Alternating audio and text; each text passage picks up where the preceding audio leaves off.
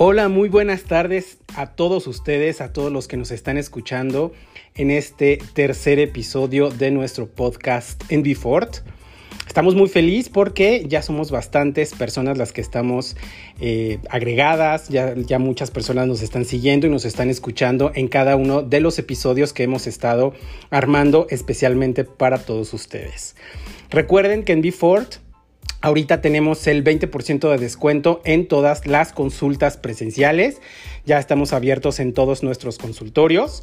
Y bueno, eh, obviamente tomando todas las medidas pertinentes que nos está estableciendo el gobierno para que ustedes estén contentos, felices y tranquilos tomando su consulta de nutrición. Y bueno, sin más, quiero presentarles este tercer, tercer episodio que hemos titulado Felizmente Vegano es un tema bastante interesante, ¿no lo creen? Sobre todo porque es una es un estilo de vida, porque lo tenemos que llamar desde esa manera, que muchas veces no, no comprendemos o no entendemos, o sobre todo hay bastantes mitos alrededor de este, eh, pues, de este tema, ¿ok?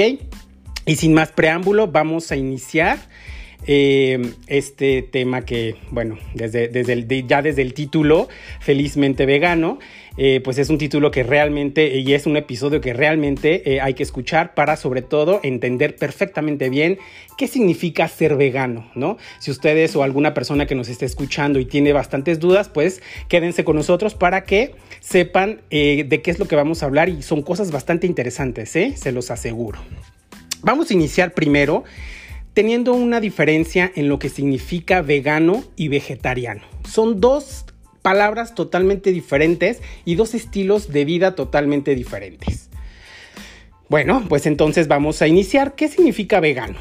Bueno, una persona vegana es aquella persona que tiene un estilo de vida, más bien una dieta, un sistema de alimentación completamente a base de plantas. ¿Ok? Esto es bien importante tenerlo en cuenta. ¿Por qué? Porque todas las personas veganas, 100%, eh, no ingieren ningún producto de origen animal. ¿Ok? ¿Qué significa esto? Que su dieta se va a basar principalmente en el manejo de las plantas, semillas y ácidos grasos. No van a tener ninguna ingesta de ningún producto animal. Esto es bien importante tenerlo súper claro. ¿Por qué? Porque obviamente hay bastantes tipos de vegetarianos, que ahorita lo vamos a, a notar, ¿no? ¿Qué es lo que pasa cuando una persona es vegana? 100% vegana, o sea, no consume absolutamente nada de animales. ¿Qué sucede? Pues que normalmente una de las, de las mayores contraindicaciones o de los mayores problemas que presentan este tipo de personas es la deficiencia de hierro y por ende la deficiencia de vitamina B12. Ahorita vamos a explicar bien a ciencia cierta por qué tienen esta deficiencia, ¿ok? Y obviamente también vamos a identificar si es que yo como persona vegana puedo no tener esta deficiencia. ¿Ok? Pero bueno, ese es el mayor problema que van a presentar los veganos, ¿ok? ¿Por qué? Porque no van a consumir absolutamente nada de producto animal, ¿ok? En cambio, las personas vegetarianas o los vegetarianos son aquellas personas que basan su dieta sí en, plantas también, pero van a tener la oportunidad de ingerir algunos productos de origen animal. Por ejemplo, como les había comentado, aquí también hay bastantes variantes, ¿no? Vamos a tener los vegetarianos que van a consumir leche, los vegetarianos que consumen huevo, los vegetarianos que consumen gelatinas, gomitas, algunos también eh, consumen pescados, ¿no? Entonces aquí ya se vierte otra otra variante que es este, pues, pues ya dependiendo de cada una de las ideologías que tengamos, pero bueno, todas estas personas que en algún momento de su vida van a consumir algún producto de origen animal, sea obviamente no la carne ni el pollo, son llamadas vegetarianas. ¿Ok? Entonces aquí también va a haber alguna deficiencia de hierro y de vitamina B12. ¿Por qué? Porque obviamente en la ingesta de, de, carne, por ejemplo, nos va a producir hierro y vitamina B12. Ahorita lo explicamos con más detenimiento para que entendamos, ¿no? Pero bueno, ya tenemos estas dos, dos variantes del, de una persona que lleva, bueno, su alimentación a base de plantas. Entonces, pues vamos a tener estas dos diferencias. Sin embargo, para efectos más prácticos, vamos a hablar Obviamente de las dos en conjunto, porque las dos van a tener esta predisposición de obtener esta deficiencia. Sin embargo, eh, vamos a, a, tratarlo un poco más hacia los veganos, hacia los 100% veganos que no consumen absolutamente nada de origen animal. Ni obviamente tampoco lo que produzcan los animales lo vamos a estar consumiendo, ¿no? Las ideologías son totalmente diferentes. Digo, cada persona escoge ser vegetariano o vegano por su propia convicción, ya sea algunos por, eh, por obviamente por el maltrato animal, otros porque simplemente eh, lo quieren hacer por salud, otros porque realmente está de moda, ya dependiendo de cada persona es la ideología que vamos a tomar. Nosotros como nutriólogos no tomamos en cuenta las ideologías, es decir, eh, somos respetados, somos respetables, perdón, hacia las personas que acuden a nosotros y quieren una orientación, sobre todo de vegetariano o vegano.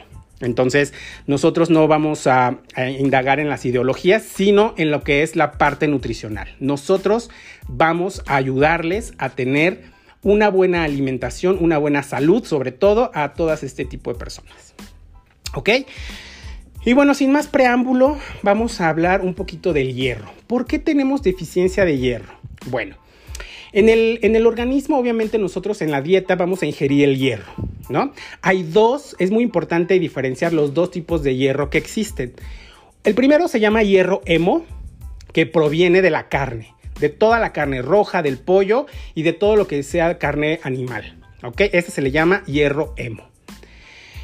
Después tenemos el hierro no hemo, el hierro noemo, como todos ustedes saben, viene de las plantas, de todos los vegetales, ¿ok? Como por ejemplo las espinacas, la lechuga, las acelgas, todo lo que sea vegetal verde está contenido y tiene gran cantidad de hierro, pero es hierro noemo, ¿ok?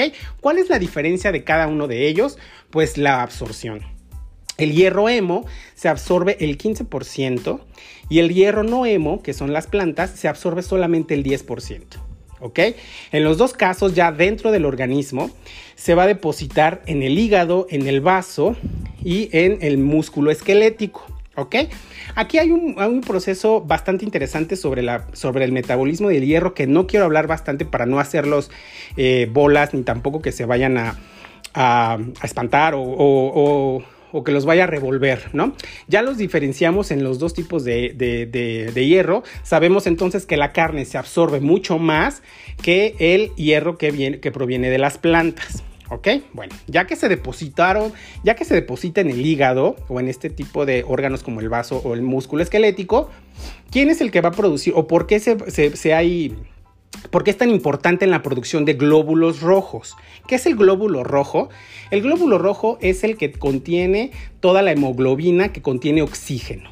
¿Ok? Ese glóbulo rojo, que son eh, los glóbulos rojos o los eritrocitos, son los que nos van a ayudar a un montón de, eh, procesos metabólicos en el cuerpo. Y bueno, ustedes saben que los glóbulos rojos eh, son muy importantes para la oxigenación del cuerpo.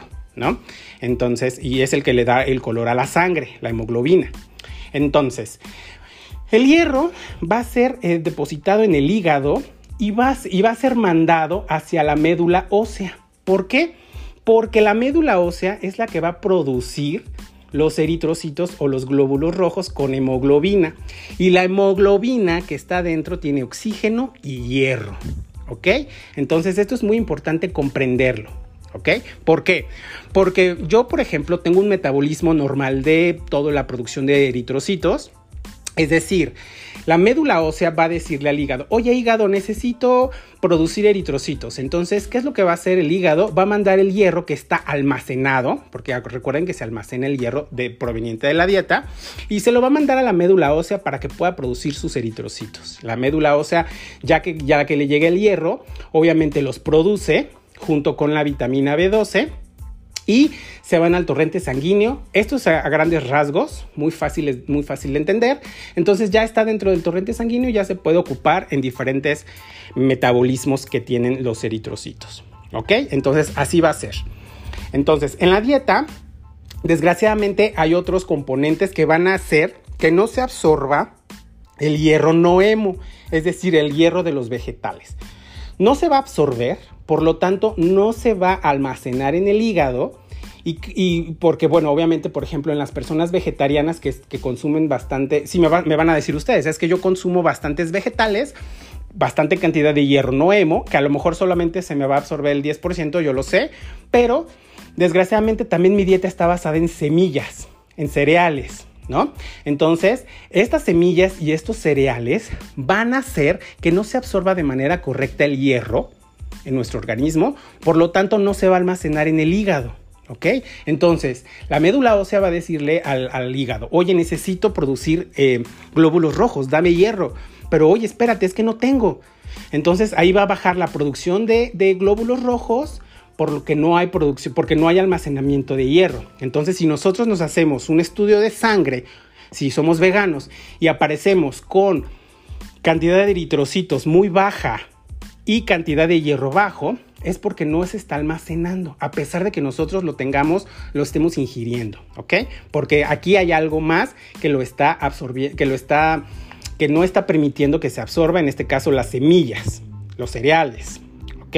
Bueno, ya entendemos entonces por qué tenemos deficiencia de hierro, precisamente por esas dos. Bien, ahora, ¿por qué también tenemos deficiencia de vitamina B12? Porque recuerden, como les había comentado ahorita, hace unos minutos, la, médula ósea va a producir el eritrocito, pero necesita el hierro que está almacenado en el hígado y también necesita una vitamina que es la B12. Esta vitamina se va, también la va a pedir la, la, médula ósea para la producción de estos eritrocitos, pero a lo mejor el cuerpo no la tiene. ¿Por qué no la tiene? Bueno, les voy a explicar un poquito cuál es el metabolismo de esta vitamina B12. La vitamina B12 es una, es una vitamina que normalmente encontramos en muchas partes de la dieta, o sea, en muchos alimentos la contienen. Sin embargo, la vitamina B12 necesita ingerirse, pero necesita estar pegada con una proteína que se llama R. Esta proteína R la encontramos única y exclusivamente en la carne animal. ¿Ok? Esta proteína, cuando nosotros ingerimos carne, va directamente a pegarse a la vitamina B12 y van a llegar juntas al estómago. ¿Ok? Entonces, ahí hay un, el estómago produce algunos tipos de, como ustedes saben, de ácidos, como el ácido clorhídrico y otro que se llama factor intrínseco. El factor intrínseco que se produce dentro del estómago va a ayudar a encapsular la vitamina B12 junto con la proteína R para que no le pase nada. Es como una, le va a dar una protección. ¿Para qué? Para que pueda pasar hacia todo el intestino y en la parte principal, sobre todo en la parte primera del intestino delgado, en donde se vierten los jugos pancreáticos y la bilis, ahí lo va a proteger. ¿Para qué? Para que no se deshaga. ¿Ok? Porque es, eh, la vitamina B2 es muy sensible a los jugos pancreáticos y a la bilis que se está segregando o que se está metiendo, digamos, de una manera muy simple a esa parte del intestino. Entonces, la va a proteger y la va a llevar hacia el, siguiente paso del intestino para que se pueda absorber. Ya que se absorbe, ahora sí, obviamente a grandes rasgos, ya el metabolismo digamos que funciona y la la médula ósea ya es capaz de pedírsela al cuerpo porque ya la tiene absorbida. ¿Ok? Entonces, si ustedes eh, pudieron comprender un poquito este camino que hace la vitamina B12, pues necesitamos de esta proteína R que viene en la carne para que se pueda para que se pueda, pues, digamos, para que pueda avanzar en el camino. Si yo no tengo proteína R, yo voy a ingerir la vitamina B12. Sí, claro, por supuesto, en el alimento. Pero ¿qué va a pasar? El factor intrínseco no la va a reconocer y no la va a proteger. Entonces, esta vitamina se va a perder en esta parte en donde, viene, donde se están virtiendo prácticamente los jugos biliares. ¿Ok? Entonces se deshace y ya no se absorbe. ¿No? Entonces, precisamente por eso es muy importante que identifiquemos y sepamos que los veganos y los vegetarianos, porque tampoco consumen carne, no van a tener un metabolismo deficiente de la vitamina B12. ¿ok? Por lo tanto, no vamos a tener producción de glóbulos rojos. ¿Por qué? Porque la médula ósea va a pedir la vitamina B12, pero no existe porque no se puede absorber. ¿Ok? Entonces, ya entendimos por qué tenemos deficiencia de vitamina B12 y tenemos deficiencia de hierro.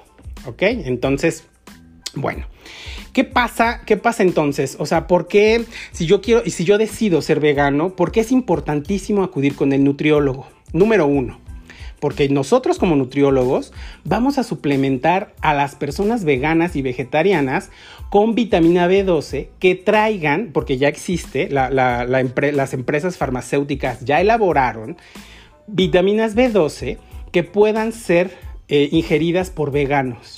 ¿Ok? ¿Por qué? Porque ya traen esa proteína R que ya está sintéticamente hecha para que el factor intrínseco lo pueda reconocer y pueda viajar hacia el intestino y se pueda absorber. Por eso es muy importante suplementarnos con vitamina B12 y nosotros los nutriólogos o el, el, profesional de la salud sabe perfectamente qué vitamina es la que requiere una persona vegana o vegetariana. ¿Ok? Ese es el primer paso. Suplementarnos con vitamina B12. También va a pasar casi exactamente lo mismo con la vitamina B6 y el ácido fólico, que no se van a absorber porque necesitan el metabolismo de la vitamina B12. Por lo tanto, si a las personas veganas yo les doy esa, suplementación, la médula ósea perfectamente va a saber que ya hay vitamina y la va a poder eh, producir. ¿Ok? Entonces, otra de las cosas también bastante interesantes es que tengo que contabilizar muy bien el hierro no hemo. ¿Cómo? O sea, yo tengo que darle al paciente o nosotros tenemos que darle al paciente la cantidad necesaria mínima de vegetales para que no haya una deficiencia de hierro depositado en el hígado. ¿Ok? Entonces, una dieta, o sea, a lo que quiero llegar es una dieta vegana o vegetariana no se basa nada más en comprar toda la cantidad inminente de productos verdes, por ejemplo, o de alimentos verdes más bien, para que yo pueda tener bastante eh, depósito de hígado. No. Nosotros contabilizamos cada uno de los alimentos que ustedes están ingiriendo. ¿Para qué? Para que yo pueda, de ese 10% que se me está absorbiendo, la mayor cantidad se esté depositando en el hígado. ¿ok? Además, un dato bastante curioso es que yo tengo que, mm, y ese es un tip que yo les doy a todos los, a los pacientes que nos están escuchando, veganos y vegetarianos, es que yo tengo que hacer una ingesta de vegetales verdes más una ingesta de algún alimento que contenga vitamina C. ¿Por qué? Porque la vitamina C o los alimentos que contengan este tipo de vitamina va a ser que mayor cantidad se, pueda almacenar y se pueda absorber más bien y se almacene en el hígado. Es decir, la vitamina C ayuda a que ese hierro no hemo se absorba de manera correcta y se pueda depositar perfectamente bien en el hígado. ¿Ok? Son estrategias que nosotros también necesitamos eh, darles a los pacientes para que ellos sepan combinar y hacer una sinergia, así se le llama, en cada uno de los alimentos que están ingiriendo. ¿Ok? Entonces es muy importante acudir con el nutriólogo, acudir con alguna persona que realmente sea profesional de la salud para que los oriente, para que los lleve y para que sepan perfectamente cómo eh, ingerir los alimentos de manera perfecta. ¿Ok? Dicho esto, y ya entendemos por qué tenemos esta, esta deficiencia, obviamente hay que entender que las deficiencias de hierro y vitamina B12 las, eh, son producto, o bueno, van a producir anemia en los pacientes. Por eso, gran cantidad de personas veganas y vegetarianas tienen deficiencias de estas dos cosas, por lo tanto puede que tengan anemia. Si ustedes se hacen algunos estudios de sangre y no están ingiriendo tanto la vitamina B12, que ya sabemos para qué sirve, como el hierro, pues es porque realmente no están ingiriendo las cantidades correctas y no se está metabolizando de manera perfecta. ¿Ok? Pero bueno, entonces, en conclusión, ¿yo puedo ser vegano y vegetariano? Claro que sí, por supuesto que sí. ¿Puedo no tener anemia? Claro que sí, por supuesto que sí. Siguiendo todas estas estrategias, siguiendo un buen plan de alimentación, claro que se puede tener y se puede reducir el porcentaje de anemia en todos los veganos. Es por eso que insisto que es bastante importante que nosotros acudamos con ellos. ¿Ok? Y bueno, pues eh, creo que a grandes rasgos les expliqué un poquito sobre lo que sucede en el interior de, los pacientes en cuanto a este tipo de, de situaciones. Ahora, recuerden que también alguna persona que sea vegana, sobre todo los veganos, que bueno, no cuentan, o más bien no quieren, eh, o no les, eh, no, no quieren realmente consumir ningún producto de origen animal y desgraciadamente las vitaminas están compuestas de eh, pues de algunas sustancias de origen animal, como sobre todo en los cartílagos, esa parte gelatinosa de las, de las, de las pastillas está hecha de cartílago de animal, pues ya existen en el mercado también algunas pastillas que son veganas, es decir, que ya no utilizan absolutamente nada de productos animales para elaborar sobre todo la vitamina B12. Entonces, si tienen dudas, acudan con, el profesional de la salud, escríbanos, sobre todo si tienen alguna duda sobre algún tipo de eh, deficiencia o sobre todo de algún tipo de suplementación. Por supuesto que nosotros estamos siempre para apoyarlos y ayudarles en todos los sentidos. Pero entonces, ¿se puede ser vegetariano y se puede ser vegano feliz? Por supuesto que sí, siempre y cuando estemos haciendo lo correcto. ¿Ok? Entonces, pues me dio muchísimo gusto compartirles esta información. Espero les haya servido de manera, de manera perfecta y eh, los espero en el siguiente capítulo en donde, bueno, quizás hablemos de otro tema también bastante interesante y sobre todo espero que hayamos eh, subsanado algunas de las dudas que tengamos, sobre todo en estos dos temas. Yo sé que todavía da para mucho más, pero bueno, no, no quisimos extendernos bastante. Creo que fue bastante puntual. Eh, si tienen dudas, ya saben, escríbanos y estamos para atender a todos en, todas lo que, en todo lo que ustedes necesiten. Me dio muchísimo gusto saludarles, espero que tengan una excelente noche y recuerden en seguirnos en todas nuestras redes sociales. Estamos como bioforte.mx, tanto en Instagram como en Facebook. Y bueno, gracias por suscribirse a este podcast, que espero les haya servido. Hasta luego.